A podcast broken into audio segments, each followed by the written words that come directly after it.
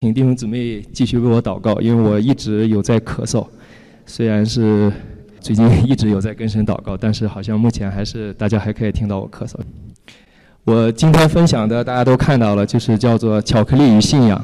我想跟大家解释一下为什么会有这个题目，就是每年一到圣诞节和新年的时候，每年互换礼物，我们家收到最多的就是各种各样的巧克力，真的有很多巧克力，各式各样包装的，然后。那我就，我以前在国内的时候特别喜欢吃甜的，然后也很喜欢吃巧克力，但是现在是真的不敢吃了，因为美国的巧克力真的有点有点太甜了，所以我不敢太吃。但是我就每次经常的看着别人吃，然后去观察这个不同的巧克力的形状啊，然后去看它那个配比的材质啊，就有了今天这个题目：巧克力与信仰。副标题是神的杰作和人的使命。因为我现在每次不太敢再吃，那我也不太希望孩子们吃太多，因为啊那个真的是特别的甜，所以我每次就把这个巧克力放起来，然后每次跟他们说一次只能吃一颗。但是呢，在像在肉肉的头脑当当中，他理解的那个信息不是这样的，It doesn't work。然后我说每每天只能吃一颗，他就会吃完以后，然后过一会儿问爸爸还可以再吃一颗吗？然后过一会儿就会，所以我觉得对他的诱惑力是很大的。这是诺诺小时候，大家可以看到，这个他是他在不到一岁的时候，他眼睛盯着巧克力看，嘴巴其实已经在咬着那个盒子。那这张照片我们保存了很久，因为觉得也很可爱。那正好这次，哎，我想起来这张照片。我觉得巧克力对我们家来说，对我来说，对孩子来说，都是一种甜蜜的负担。啊，但是呢。啊，如果大家到年关的时候想跟我交换礼品，还是可以，还是可以送我们家巧克力。因为虽然这么说，但是从来每次都吃得干干净净的。对，OK。那因为我没有吃，所以我花了很多时间去看。最近有关注到这样一个很有名的巧克力，应该叫巧克力艺术家了。他叫 Emily g u i c h o 可能是大家有谁看过他的视频吗？哦，还还是有很多。呀，嗯，看他的视频真的是完全颠覆我的认知。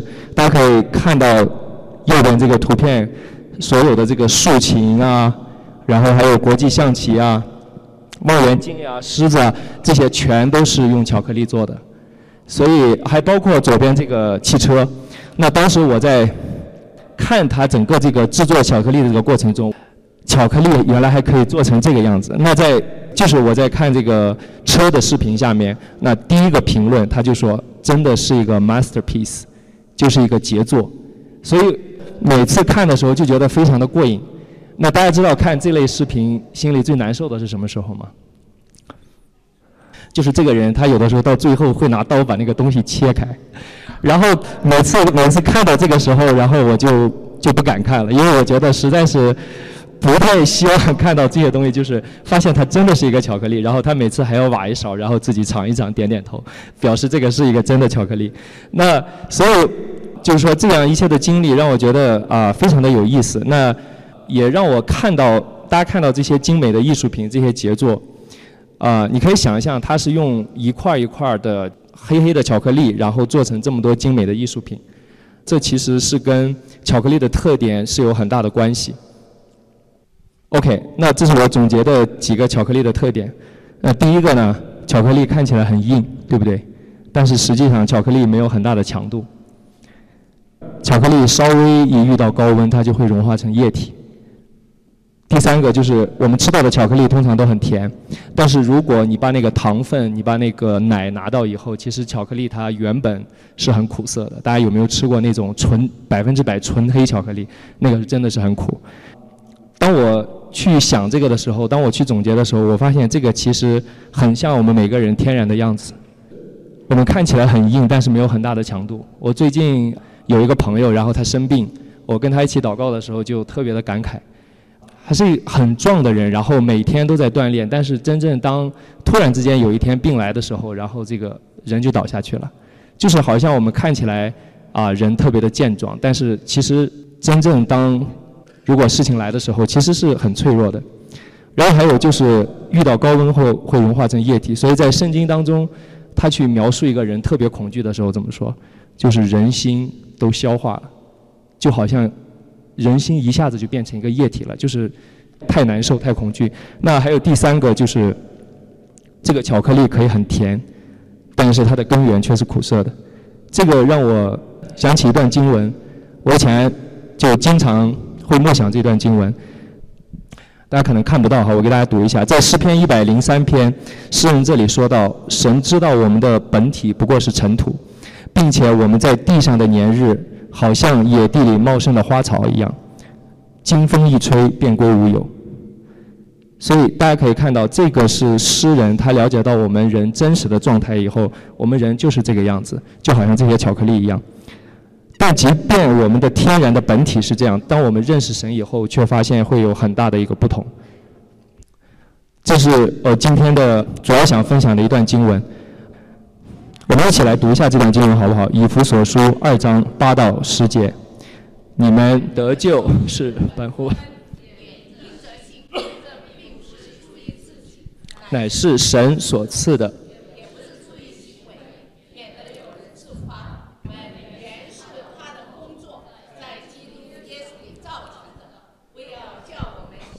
谢谢谢谢谢谢谢谢。好的，谢谢。那大家看到这段经文，在二章的八到九节，他这里说到，我们借着主耶稣基督，我们可以得救，其实是出于神的神的恩典。其实就好像那些用来做巧克力艺术品那些原材料的巧克力一样，并不是因为我们的本体有多好，乃是单单因的神的恩典可以临到我们这些不配的人身上。所以在第十节当中，我特地把它 highlight 出来。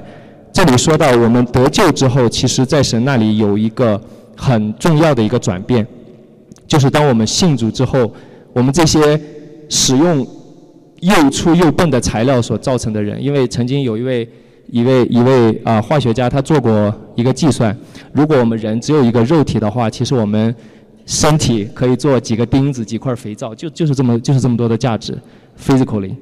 但是呢，就是我们这样的原材料，神说我们是在基督耶稣里造成的工作。那很多的英文版本就把它翻译作 masterpiece，就是杰作。那神的目的是什么呢？是要预备叫我们行善。所以我们是神在基督耶稣里的杰作，并且神的目的是要预备我们行善。行善。这句经文到底是什么意思？对我们华人来说，我们对行善。这个词并不陌生，常常行善后面还跟着另外一个词，叫做什么？行善积德。那这这里的行善到底是什么意思？我们是神手中的杰作到底是什么意思？我们就来一起来看一下。保罗说我们是神在基督耶稣里造成的工作。首先我想说的是，我们不是一般的工作，是神手中的杰作。那这里至少包含三层的含义。第一个就是说，我们是神形象的一个承载者。当我看那位巧克力大师，他几乎在做所有作品的时候，你们看过的都知道，他都会用到一个蛋形的一个一个模具，就是一像长得像一个蛋一样。但是就是那个模具看起来特别不起眼，他最后他所有的作品那个蛋形的模具所造成的那个骨架，基本上是整个他这个很宏大的作品的一个骨架。所以就是这个就让我想到，我们是神手中杰作其中一个层面，就是我们是他形象的一个承载者。在创世纪一章二呃一章二十六到二十八节说，我们是照着神的形象样式造成的。并且我们知道有神的灵在我们的里面，那甚至有基督教的护教学者他说，神形象的承载者应该成为教会开展所有事工首先要恢复的一种思维。为什么这么说呢？比如说，当我们去服侍 homeless，我们教会很多小小组小家都在服侍 homeless，那我们是觉得他们很可怜，要去服侍一下他们，要去可怜一下他们吗？施舍一下他们，还是说？我们也看到他们是神形象的承载者，只是因为一些原因，他们不再重视他们这样一个身份。那我们服侍上服侍他们，其实是希望他们可以重新的来认识到自己尊贵的地位。如果我们服侍的心态是这样的话，那我相信会有很大的一个不同。神形象的承载者是应该说是所有人共有的一个身份。这个是在创世纪一章的啊那里讲到。那第二层的意思就是我们每一位在这里的都是被耶稣基督重价买赎回来的，成为神的儿女。大家今天说到这句话的时候，可能会觉得我们好像每一个基督徒，这都是属于再耳熟能详不过的一个真理，一个教义。但实际上，这是没有多久，也就是五百多年前宗教改革，他们很多的宗教改革的护教家们、一些先驱们，然后他们甚至去征战、去做监狱，最后最后得出了一些结论。这就是其中的一条，就是我们是每一位是被耶稣基督重价买赎回来的。成为神的儿女，所以当我们现在每一次有弟兄姊妹、有新弟兄姊妹受洗的时候，我们去欢庆，我们去 celebrate，这个都是跟这里来的。因为我们每一位这个救恩是免费的，但是它一点都不 cheap。所以当我们来到这里，当我们看到有新的弟兄姊妹受洗的时候，我们应该意识到他们是又一位被神的被神的儿子重价买赎回来的。所以我们都不再是那种几块钱一板的那种那种巧克力。我们而是一种，就像那位艺术家一样，然后他是花了精巧的构思，花了几天的时间，然后重价造出来这么一个巧克力。那我们今天就是好像这样的身份。第三点，我想分享的是，借着耶稣基督，神为他的每一个儿女所设计的人生道路是独特的，但是神看为美好。那这也包括我们每一位，我们的性格、我们的特长、我们的恩赐，然后呢？甚至我们独特的经历。当我每次在等着那个那个艺术家他去更新他视频的时候，我每次特别的期待，但是我永远不知道他的下一个作品会是什么。但是我可以可以确定的一点是，每次当他出来新的作品的时候，你都不会失望，都是一个啊精美的艺术品。我们的神更是如此。但是我发现，就是在这一点上，神的儿女常常在这一条上出出问题。我们常常喜欢跟人比较，所以在比较的过程当中，你会发现，就会越来越觉得自己不好、不够，然后有的时候甚至会去埋怨神。大家打开朋友圈你看到一条条精心准备的照片和视小视频，然后你不知不觉中，我们就产生了容貌焦虑。产生了这种旅游打卡的焦虑，也产生了收入焦虑、拼娃拼爹的焦虑。其实这些焦虑让我们失去了很多的喜乐和平安。然后最近我有重新服侍一个以前服侍过的一个一个在我们这里的一个年轻人，应该说对他非常熟悉，但是他这一次啊。他跟我们分享的时候，然后他有讲到他里面一个非常真实的一个状况，就是说，他很努力的去服侍，然后他很努力的去跟别人建立关系，但是他说，勇哥，我告诉你，我里面真的怎么想的？他说，我觉得我的好朋友抢了我另外的朋友，然后在服侍当中，他的原话是，他说，我觉得我被我的朋友挡了路。我不知道这是不是我们中间。我不说别人，就说我们中间的年轻人，你们有没有这有没有过这样的一个心态？所以当我在服侍他的时候，其实呃以前我们服侍他的时候，我们就发现他有一个很喜欢讨好人的性格，很喜欢讨好我们。但是其实他真的已经做得非常非常好了，非常非常好。但是呢，当我们再次服侍的服侍他的时候，那他也敢于向我们敞开的时候，才看到其实因着这种比较，然后因着这三个三重的身份，他都不是很认识，所以。我们服侍他，就真的是盼望可以在这些方面都重新去经历神，然后得到释放。那这是第一点，我们都是神的杰作。那第二点，我想分享的是，我们的确是神的杰作，但是我们都需要在基督耶稣里经历一个毛毛虫变蝴蝶的一个过程。当我们看自己的时候，特别是就当我自己看我自己的时候。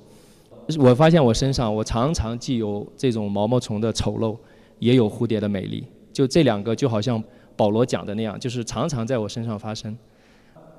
但是我发现，我们踏踏实实追求的弟兄姊妹，当我们过一段时间回头去看的时候，其实你可以很清楚的看到他身上这种毛毛虫变蝴蝶的这个过程，这个蜕变的一个过程。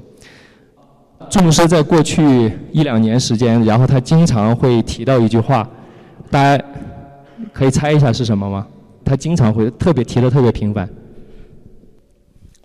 出埃及，知不知道？过旷野，进迦南。那这种是常问的一个问题，就是说，你知不知道你在哪个阶段？他为什么要问这个问题啊？我就想过这个问题，他为什么老问你知不知道你在哪个阶段？雅哥知不知道？每个阶段应对的方式不一样。每个阶段应对的方式不一样，很好。那对于我来说，如果不知道，我就要白白受苦了。所以知道在哪个阶段特别的重要，要不然很多的苦都是白受的。那同样，这个毛毛虫变蝴蝶的这个转变过程也也非常的不容易。所以我觉得我们也需要常常知道我们是处在哪个阶段，我们在学习什么功课。那钟牧师常常说，老练的人都知道。那对于我们不太老练的，特别是对于年轻人们，我想挑战你们：你们知不知道自己是在哪个阶段？那如果你说你知道，有没有第二个人可以跟你来确认这一点？所以，如果我们知道这个的话，我们可以少走很多的弯路，少吃很多的苦。那在这个转变的过程中，最关键的是心和思想的一个转变，就是我们需要不断的用基督的原则来代替世上的一个原则。那我自己最深的一个体会，我常常也问我自己的一点，就是说，我们是不是？知道每天纠缠我们的一些世上的原则是什么？我们不要觉得我们可能信主十年、二十年了，就没有世上的原则在纠缠纠缠我们了。照我看我自己和看别人，我们很多时候都还是在世上照着世上的原则在思想去做事、去做决定。比如说，我举一个例子，我们华人中间最普遍的就是很多很多的家庭，孩子从出生的第一天到他十八岁上大学。整个家庭所有的焦点就一件事情：爬藤上名校。那大家觉得这个是不是一个世上的原则？我说不一定，因为看他的动机是什么，或者说看当他的信仰和这个事情发生冲突的时候，他把什么摆在前面。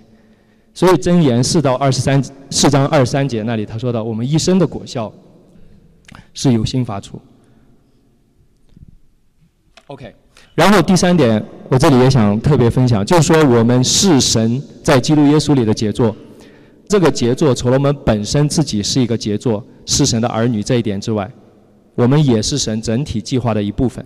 这个整体计划是要借着教会得以实现和完全的。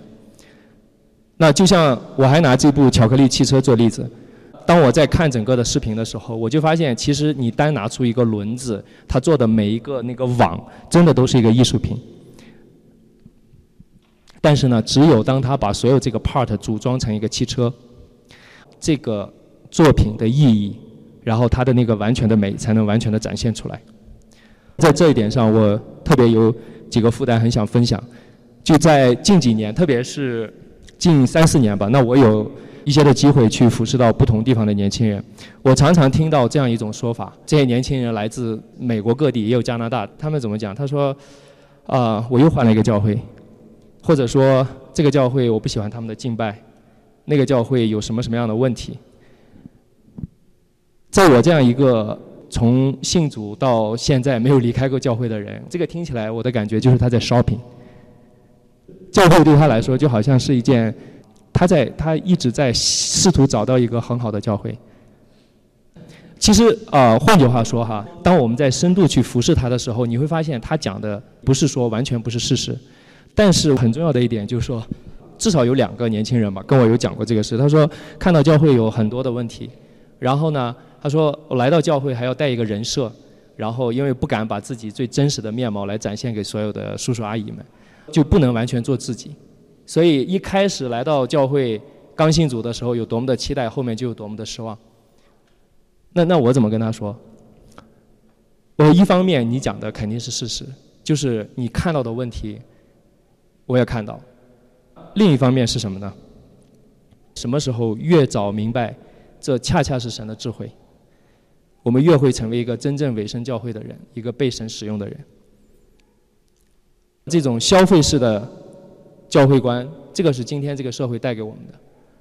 然后还有一个就是说个人式的信仰，在今天西方个人主义的这种影响下，其实你会发现人们对福音的理解是高度个人化的，个人得救的福音。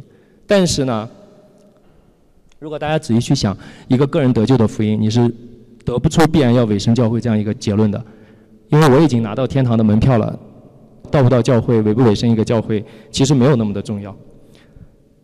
那如果我们不断的去宣扬这种个人得救的福音，其实我们都很忙，我们也都在宣扬神的福音，但是带来一个结果，就是今天西方教会的一个后果，就是说对教会群体的呼召这一点缺乏认识。如果我们从啊圣经大故事或者圣经神学的一个角度来看，其实大使命的颁布是给教会的，使徒们的书信。从它里面看，也是不是个人，而是教会，是承载神整个计划的这样一个策略。从宏观上来讲，指的是普世的教会，普世的教会最终一定会落实到一个一个的教会里面。这些教会一点都不完美，但是他们就是承载神国度的一个策略。所以，我我想说，我们是神在基督耶稣里的杰作。这个不仅体现一种个人性的呼召。更体现一种群体的呼召，对神预备我们行善的使命非常的关键。我们再来看神所预备的行善，那我们先来看一下圣经是什么说教会的，在这个基础上，那我想我们再来看神预备的行善到底是什么意思。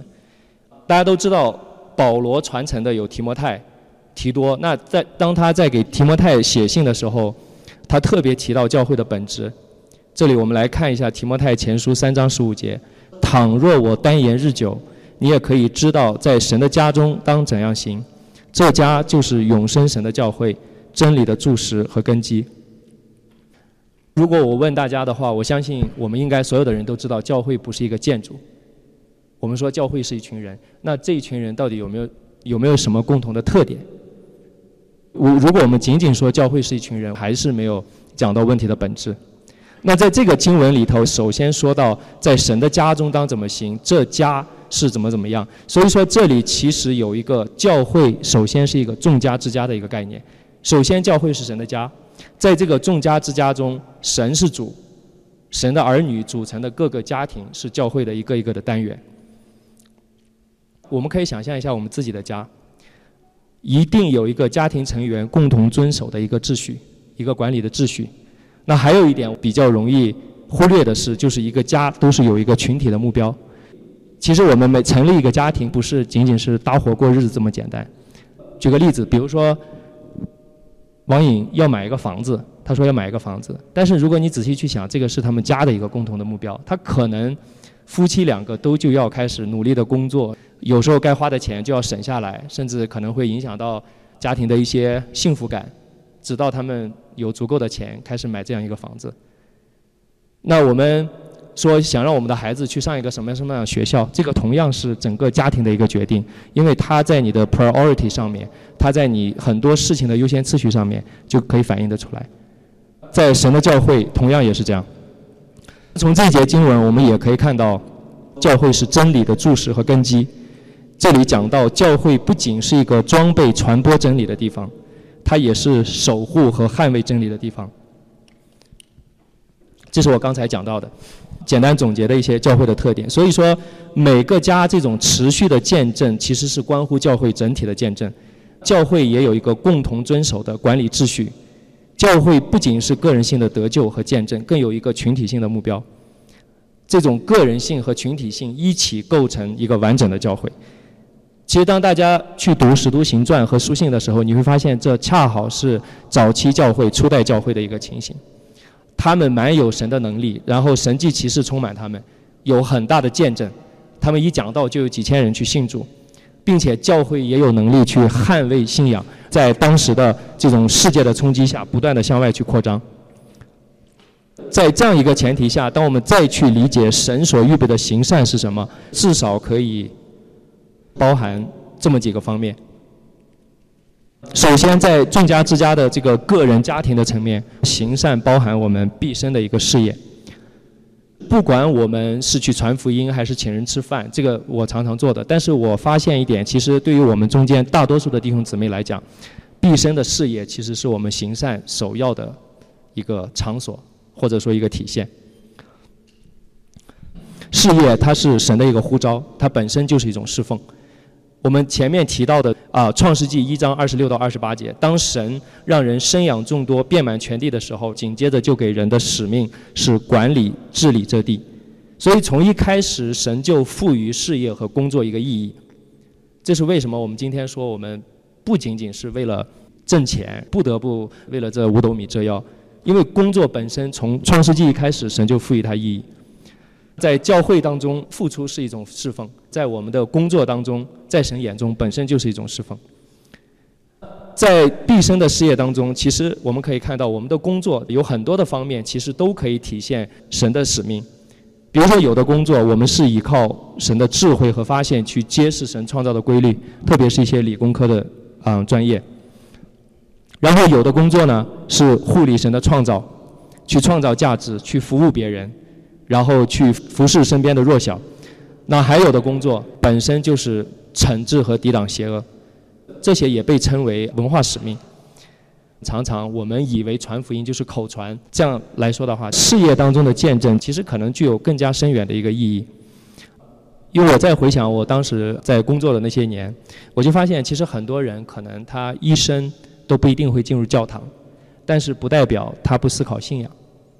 因为信仰其实归根到底就是关于很多人生根本问题的一些答案，每个人都在寻找。但是如果我们在毕生的事业当中所体现的这个见证，同样可以具有更加深远的影响力。我这里有几个例子，有一本书叫做《平衡的智慧》，这个人叫帕特吉辛格，写这本书的时候他是英特尔的 CTO，但今天他已经是 CEO 了，就是英特尔的一把手。当我在读他这本书的时候，最被他吸引的就是你可以看到，当他在一个工业界，因为他是从最底层爬上来的，他在任何的一个位置的时候，他从来没有因为福音为耻，这个基督徒为耻。英特尔的创始人是一个非常 tough 的一个人，当时是他的顶头上司，所以他在任何的时候，他都是以基督的原则、以圣经的原则来处理他工作当中的问题。那个创始人，那个人也不信主，但是在那本书里对他的评价是，就是帕特吉辛格是值得信赖的。那还有这一位叫 James Tour，因为他是我之前领领域内非常有名的一个化学家，他是一个弥赛亚信徒，他原来是犹太教的，然后后来转成基督教，他是 Rice University 的一个非常非常有名的一个教授。啊，如果你在 YouTube 去搜索他的视频的话，你会发现。在一个科学界，在我们通常认为跟信仰没有任何 common ground 的一个地方，他从来都是非常以一个谦卑、确实有装备的这样一个态度去跟别人讨论信仰，去讨论科学与信仰之间的关系。这两个例子，一个是工业界，一个是学术界。那这是我们可能华人最多去的两个业界，可以看到他们用几十年的这样的经历所带出这种。一生的见证，其实对学术界和工业界的人影响非常大。除了这些名人之外，啊，朱牧师上周也有讲到一个大妈级的童工，如果大家记得的话，她是一个全职的太太，但是她同样可以带出这种持久的影响力来。所以行善，第一个就是我们毕生的事业，然后行善，第二个就是一致的生活的见证。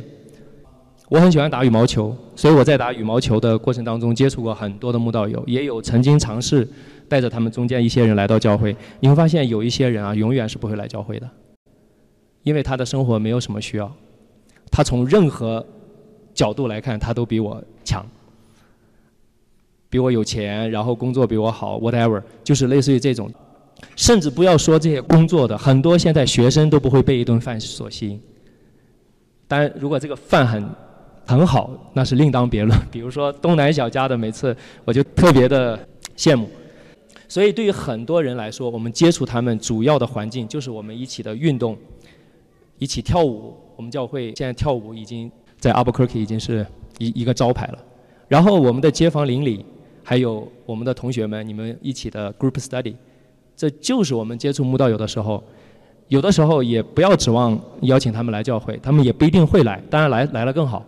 但是你如果可以带出这种一致的见证，就好像啊，我们教会主席王颖常常提到的，就我们教会有几位弟兄啊，武进长老陈瑞，还有其他人，就说他就看到他们从来都是默默无闻的，只要有什么东西坏了，他就默默的去修，然后哪里有长草了就去拔。这种一致的生活的见证，时间长了就成了一个使命了。这个见证不用说也就出来了，所以这种一致性非常的重要，因为事件式的一次性的，我们大家都做过，但是它不太不一定能反映一个人的品格。比如说我今天我我心情很好，我也有可能给那个 homeless 两块钱，但这又意味着什么呢？只有这个一致性出来，然后你的见证才能出来，你的使命也才能出来。我想到我当时信主的一个一个过程吧，我一开始对基督教对基督徒。很反感，因为我觉得我的生活根本不需要这样一群人，不需要一个神来介入。那我对他们和对这个福音的种子进到我的心里，就是有这么一两位这样的见证人的影响。其中一位就是大家很熟悉的志军。我当时跟他在一个办公室，我对他那种忘我式的帮助人，真的是忘我式的帮助人，而且他永远都是平安喜乐的状态。我一开始很不理解。然后到后面觉得有点好奇，然后再到后面我觉得有点羡慕，到后面我去效仿，这就是这种一致见证的力量。我也可以偶尔做那么几件好事啊，但是这种一致性，它的能力是非常非常大的。上周拍了朱牧师这个照片，然后呢，朱牧师有讲到说亚伯拉罕搬家是使命，约瑟做梦是使命。在我理解这个的时候，我就看到，其实，在我们看到一件一件这么好像事件似的这些事情之外，那背后其实他们都非常看重自己在神面前所领受的那个呼召，就不断的去实践，在小事上去实践，有了一致性，就有了使命了。那再比如开放家庭，我们校园团契从今年开始把整个的校园团契的聚会改成在家里的聚会，我发现这是个特别有意思的事情。因为我们来到教会哈，我认为啊，大家都是以最好的面貌去展示给别人。但是你在家里是藏不了的。在教会我肯定穿的得体，我可能心里心里不爽，我也会用笑脸示人。但是在家里，因为太平凡了，你就是没有办法去装。啊，家聚会这么一段时间，它可以 test 出我信仰真实的一个状况来。我的忍耐到底有多少？我的爱心到底有多少？我跟善雅的关系到底是什么状态？很多隐藏的问题就被展示出来了。我为这个非常的感谢主，他成为一成为我的一个动力，让我去追求这种一致的生活见证。我们都以最好的面貌去示人的时候，有的时候其实是有盲点的。就是说我不要活在一种虚晃的树林里面，我就是要真实的。既然信仰，那就要玩真的。其实我讲这些不是说我做好了，而是主要看到的是我失败的地方。那所以我就知道这种一致性非常的重要。关起门来怎么跟人说话，你怎么跟孩子说话，这才是重要的。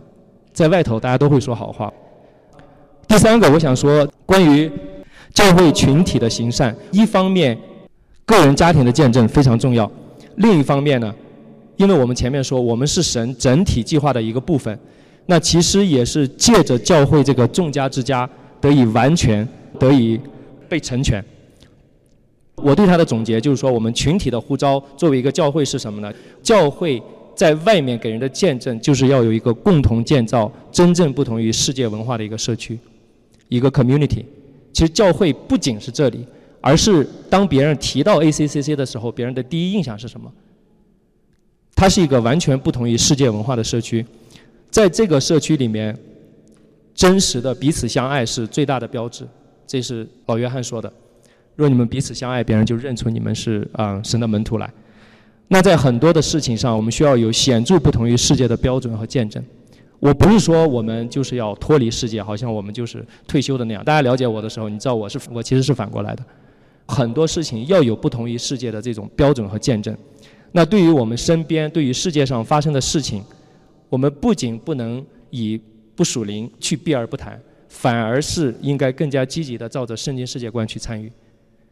啊，有一位基督教呼叫家叫做 Nancy Pearcey，他我非常喜欢他的书，在这本书里面他是这么说的：他说，生活在后现代的人们正在疯狂地寻找真实的东西，他们不会认真对待基督徒或者基督徒社群，除非教会成为在关系和生活方式上展示神属性的一个社区。我也用这句话跟大家一起来共勉。我们一起来建造这个真正不同于世界文化的社区。当然有很多的细节，我这里就没有办法展开。最后，我想跟大家分享的是，众家之家这种群体的行善，很重要的一点就是我们要持守真理，并且准备为它付上代价。在初代教会的时候，即便我们没有读教会历史，我们从使徒的书信，你去读当时教会的 background。其实初代教会所遇到的文化社会的挑战一点不比今天少。初代教会世俗化非常的严重，那在整个罗马帝国很多的地方都是非常的纵欲、非常的荒淫这样的地方，然后还有希腊哲学这种理性的思辨，并且格利底教会又残又懒，这都是圣经里面的话，就是当时遇到的挑战一点不比今天少。但是初代教会基督徒他们有一个更高的一个行善的一个观念。他们在罗马帝国内部活出一种对当时来说非常有挑战性的生活方式。在当时，呃，罗马帝国，角斗游戏、堕胎、杀婴，这在当时都是非常非常正常的事情。但是初代教会的基督徒，他们就根据圣经，相信每个人生命的价值。他们拒绝角斗，然后把那些被扔出去的婴孩好多是女孩然后他们就捡回来抚养。他们反对奴隶制，当时很多社会不愿意照顾的穷人、病人，然后他们来照顾。他们并不是到处去有一个很大的场合让他们去宣道、让他们去传福音，就是做这些事情。然后经过了三百年的时间，他们彻底改变了罗马帝国。那这是初代教会的见证。还有一点就是，我们需要区分真理本身和对真理理解、解读之间的一个区别。真理是不变的。但是我们对真理的解读和理解，其实深深地带着我们当代人的一些烙印和我们当代人群的一些特点。我给大家举个例子，比如说在18世纪，到印度的宣教士，大家知道印度有一个种姓制度，对不对？那种低种姓的，他们生活非常惨。十八世纪的印度，那时候的宣教士去到印度以后，他们就拥抱这个制度，因为他们觉得这样可以让他们更好地融入到印度的社会去传福音。但是时间到了十九世纪、二十世纪，当宣教士再去印度的时候，他们就觉得这个种姓制度是非人性的，然后他们就来弃绝这个东西。同样是宣教士，他们受到文化和时代的影响，他们就做出不同的结论。那还有在华人教会当中，我们上一代，包括我在内，我推崇的我要舍小我顾大家这样的理念，但是可能在下一代来看，只不过是上一代人的一些集体主义的一些生活经历而已。在这种情况下，我们去实践行善的时候，就只能是照着神的启示，我们无愧于良心，在信心当中去实践。但我们一定是在教会的共同目标，还有这种祝福之下去做所有的事情。我说这个意思，不是要告诉大家所有的是相对的，而是真的要区分什么是文化，什么是对信仰的解读，什么是信仰本身。如果我们把这个混起来，有的时候我们每个人就坚持自己所相信的。然后最后一小点就是凭爱心说诚实话，并且愿意言行合一。圣经当中讲到教会的特点就是在真理当中彼此的相爱。如果我们看到弟兄姊妹没有行在真理当中，却闭口不言，我们是在体贴人的肉体。特别是在教会跨代当中，因为我们教会有特别多的年轻人，有一个永远无解的一个情况是什么？年轻人常常觉得长辈那些经验、那些道理落后了。你不懂我，我们的长辈呢会觉得现在的孩子太不懂事儿，这个是不是 特别的真实？作为我作为一个年龄介于两者之间的一两方，我都有经历的，那我自己最深刻的体会是什么？长辈们说的往往都是对的，但是对于我们年轻人来说，常常我们需要若干年以后才意识到这一点。这就好像是一个死结一样，所以年轻人们，我鼓励大家，你们现在如果在年少的时候就有一个能听的耳和受教的心，你们是真的有福的。那我也想对长辈们来说，想替年轻人说一句话：现在的年轻人非常看重言行合一、言行一致，他非常看重我们是不是能做出来。OK，这就是我的分享，盼望可以借着这个经文和这个分享，可以成为大家的鼓励。最后一起再来读一下这段经文，《以弗所书》二章八到十节。你们得救是本乎乃是神所赐的，也不是出于行为的，有人自夸。